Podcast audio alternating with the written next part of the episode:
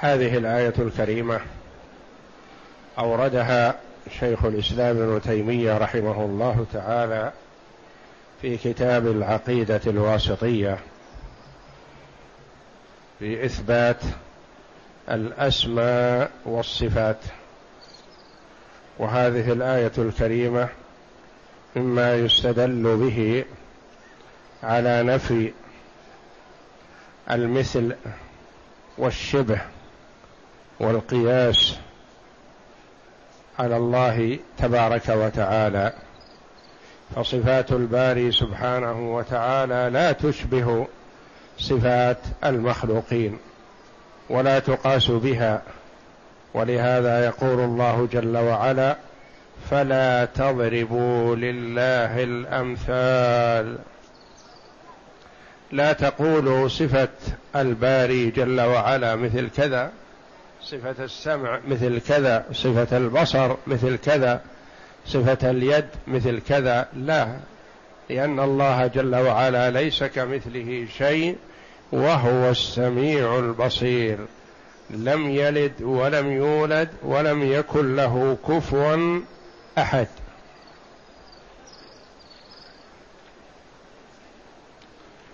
فلا تضربوا لله الأمثال. لا تمثلوا صفات الله بصفات المخلوقين. إن الله يعلم وأنتم لا تعلمون. الله جل وعلا يعلم صفاته سبحانه ويعلم كيفيتها. وأنتم أيها الخلق لا تعلمون ذلك. ولا تدركونها ولا تستطيعون أن تدركوها وإنما تفهموا المعنى. تفهموا وتعرفوا المعنى. فالله سميع. نعم معناه واضح. لكن كيفية سمع الله تبارك وتعالى هذا لا تمثلوا به. الله بصير. نعم. لكن كيفية بصر الله تبارك وتعالى لا لا تتعرضوا له. فأنتم لا تعلمون ذلك ولا تدركونه. فالله يعلم الله يعلم جل وعلا وأنتم لا تعلمون. لا تعلمون لا تعلمون كيفية الصفة.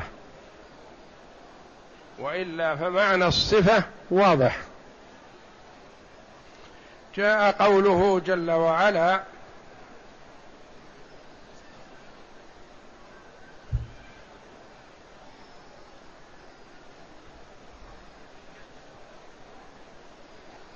فلا تجعلوا لله أندادا وأنتم تعلمون.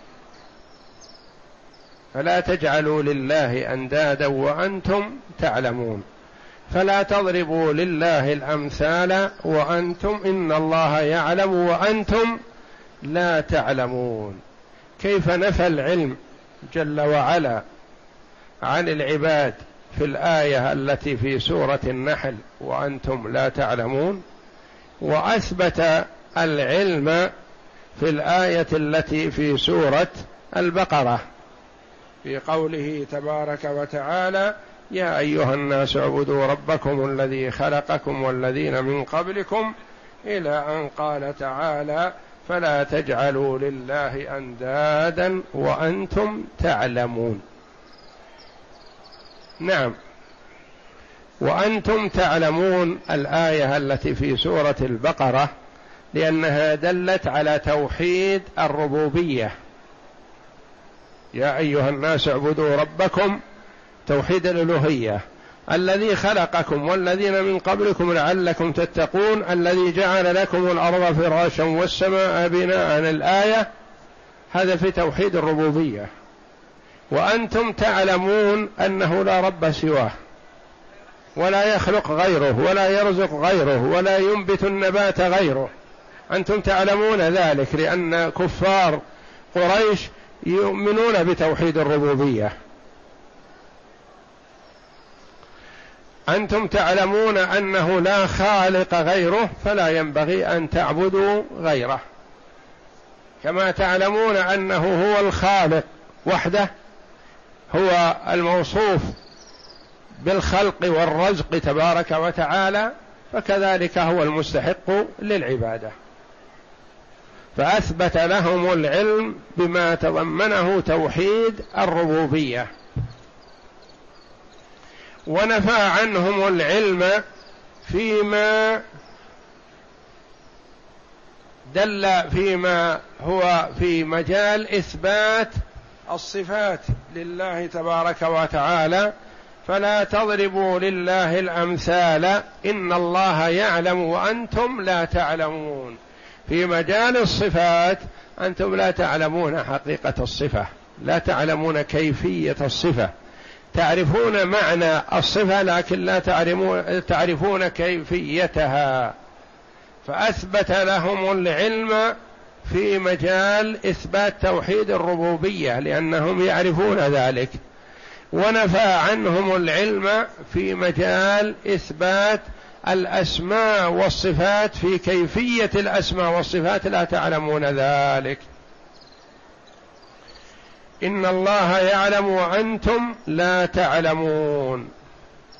فالله جل وعلا لا يقاس بخلقه ولا يمثل بخلقه ولا تمثل صفاته بصفات الخلق تبارك وتعالى. حتى وإن وصف بعض الخلق ببعض صفات الله تبارك وتعالى من حيث اللفظ لكن المعنى يختلف. فالله جل وعلا سمى بعض خلقه بأسماء من أسمائه وصفاته. كما قال الله جل وعلا عن يوسف عليه السلام أنه قال اجعلني على خزائن الأرض يقول لملك مصر اجعلني على خزائن الأرض إني حفيظ عليم. والله جل وعلا حفيظ عليم. وقال جل وعلا وقالت امرأة العزيز. والله هو العزيز. فنعم نقول وإن سمى بعض خلقه ببعض أسمائه وصفاته لكن ليس الصفة التي في الخلق كالصفة التي في الخالق تبارك وتعالى. فلا تشبه صفات الله صفات الخلق لأن صفة الخلق على قدره وصفة المخلوق على قدره. وقالت امرأة العزيز أي عزيز من؟ عزيز مصر. إذا ذهب إلى الشام فهو وأي واحد من أفراد الناس سواء. ما له عزة. عزة محدودة. وعزته ما دام على رأس العمل فإذا عزل أو عبد ذهبت.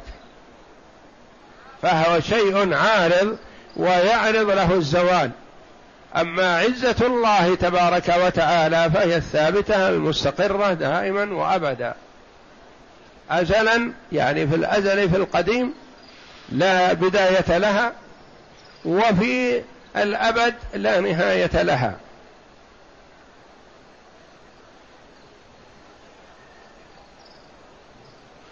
فلا تضربوا لله الأمثال. إن الله يعلم وأنتم لا تعلمون. لا تمثل صفة من صفات الله جل وعلا بصفة من صفات الخلق. لا تقل له وجه كوجه تعالى الله. نثبت لله الوجه كما أثبته لنفسه لكن لا نكيفه.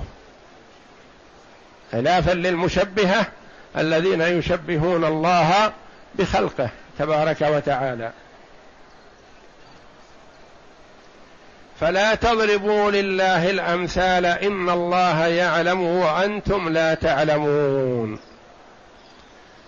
قد يقول قائل جاء نفي إثبات المثل لله تبارك وتعالى في هذه الآية وجاء في آية أخرى قوله تبارك وتعالى للذين لا يؤمنون بالآخرة مثل السوء ولله المثل الأعلى. فما وجه الجمع؟ فلا تضربوا لله الأمثال إن الله يعلم وأنتم لا تعلمون. وقال تبارك وتعالى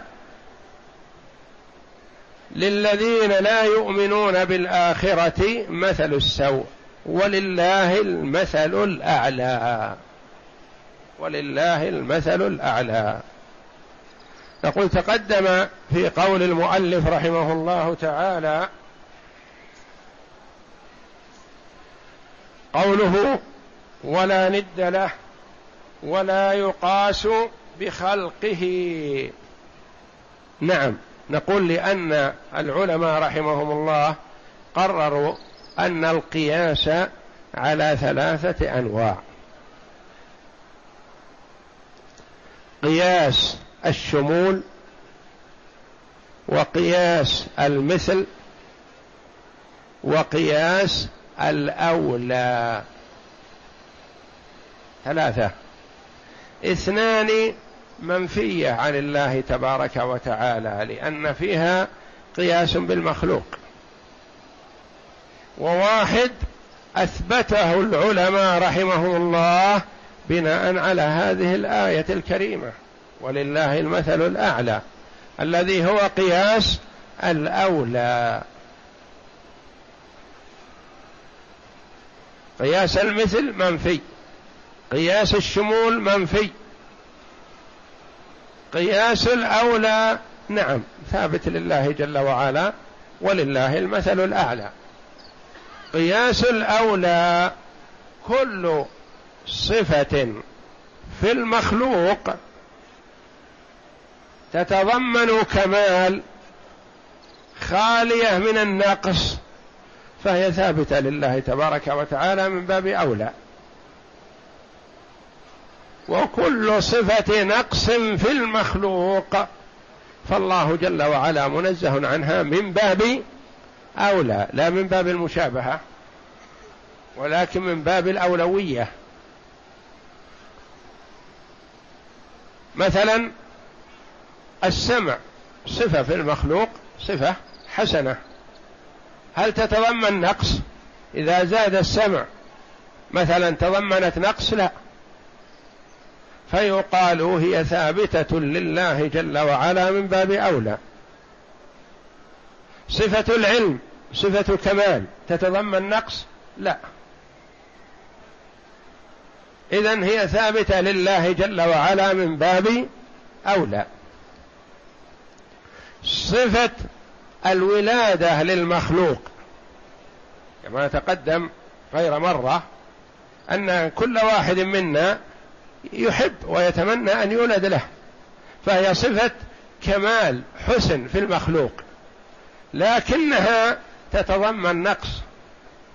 ما حرص عليها المخلوق إلا لشعوره بالنقص وحاجته إلى المساعدة. فهذه صفة كمال في المخلوق لكنها متضمنة لنقص فالله جل وعلا منزه عنها. منزه عنها. قياس الشمول مثل ما يقال المخلوق له صفة الحياة. والله جل وعلا له صفة الحياة. فهل يقال إن صفة حياة الله كصفة حياة المخلوق؟ لا. حياة المخلوق يعترضها الموت يعترضها المرض يعترضها الضعف تعترضها أمور كثيرة. والله جل وعلا منزه عن هذا كله فلا يقاس بخلقه قياس الشمول.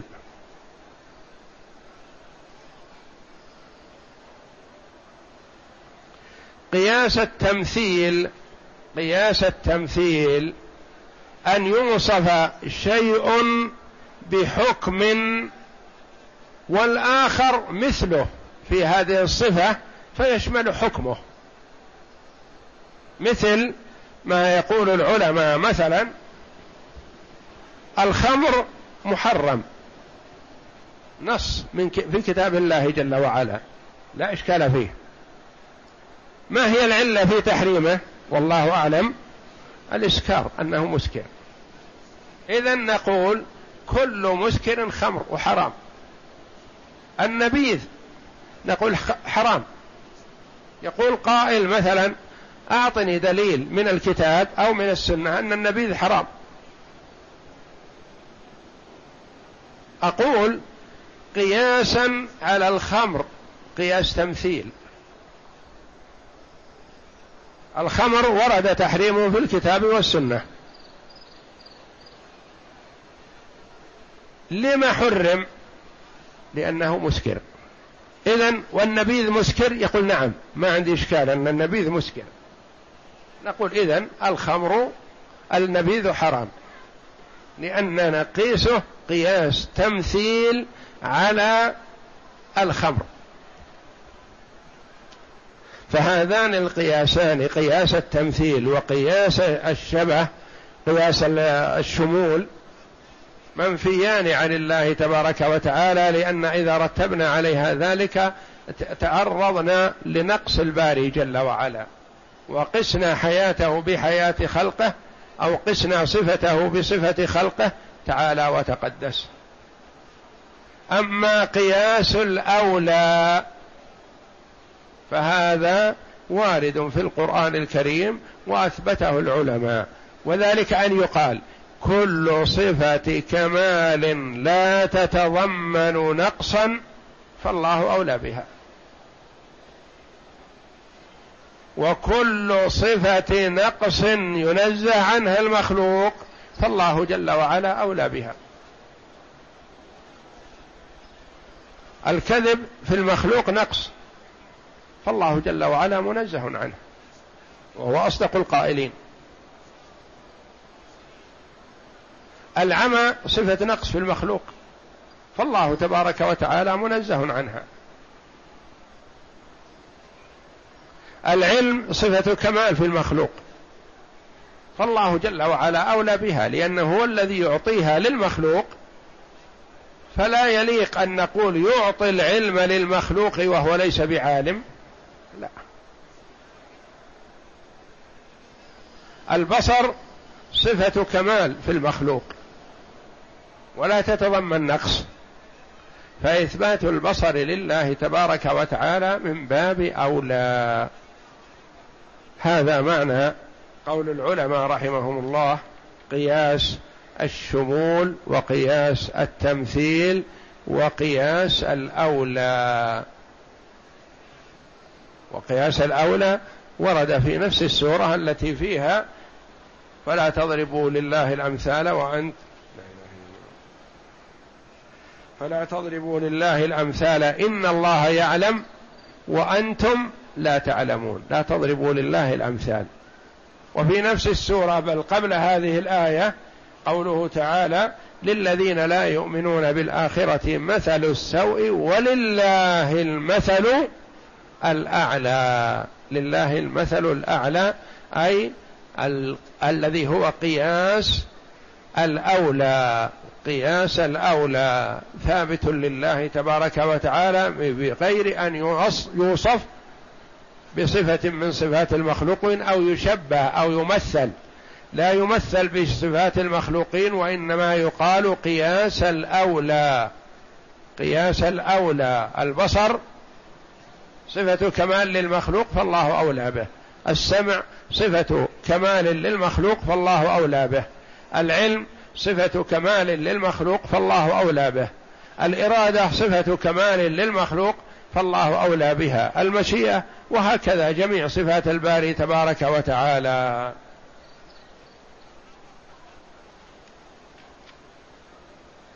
فلا تضربوا لله الأمثال إن الله يعلم وأنتم لا تعلمون فلا تمثلوا صفات الباري جل وعلا بصفات خلقه. اقرأ.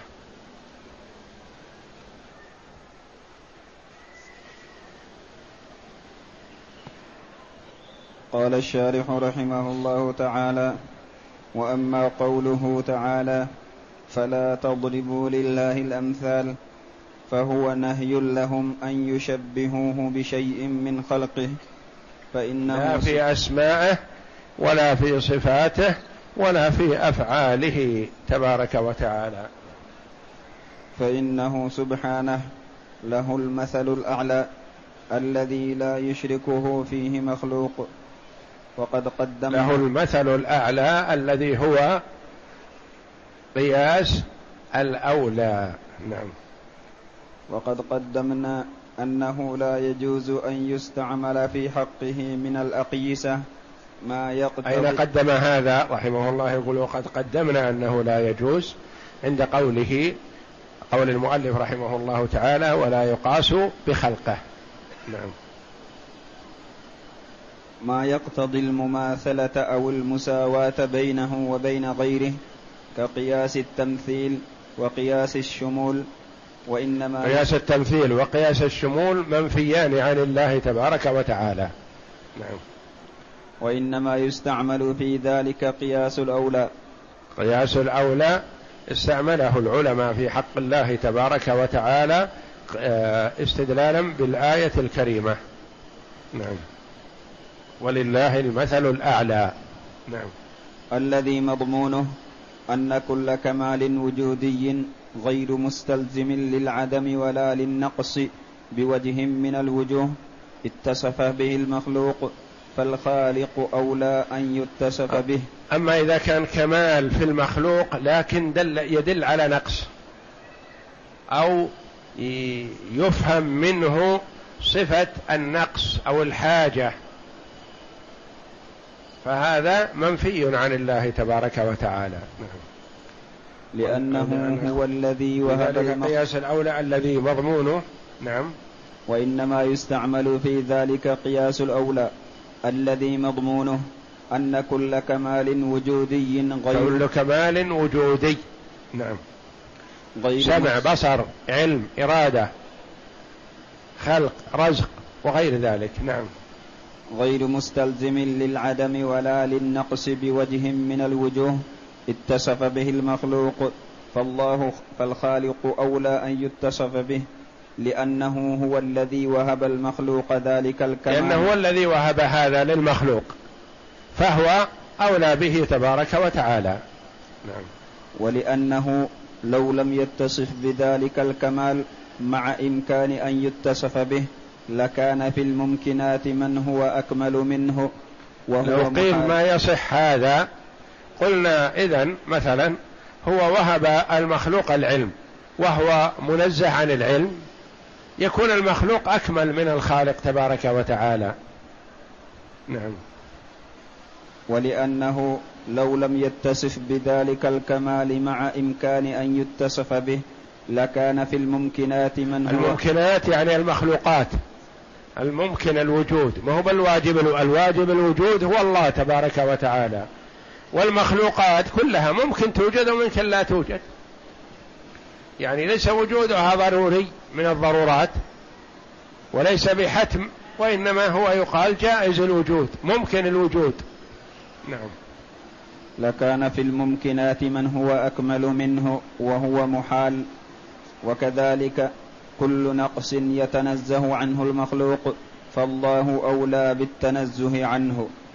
كل نقص يتنزه عنه المخلوق مثل الجهل والكذب والعمى والعيوب الأخرى كلها ينزه عنها المخلوق. يعني المخلوق يتمنى أن يسلم منها لأنها تتضمن النقص.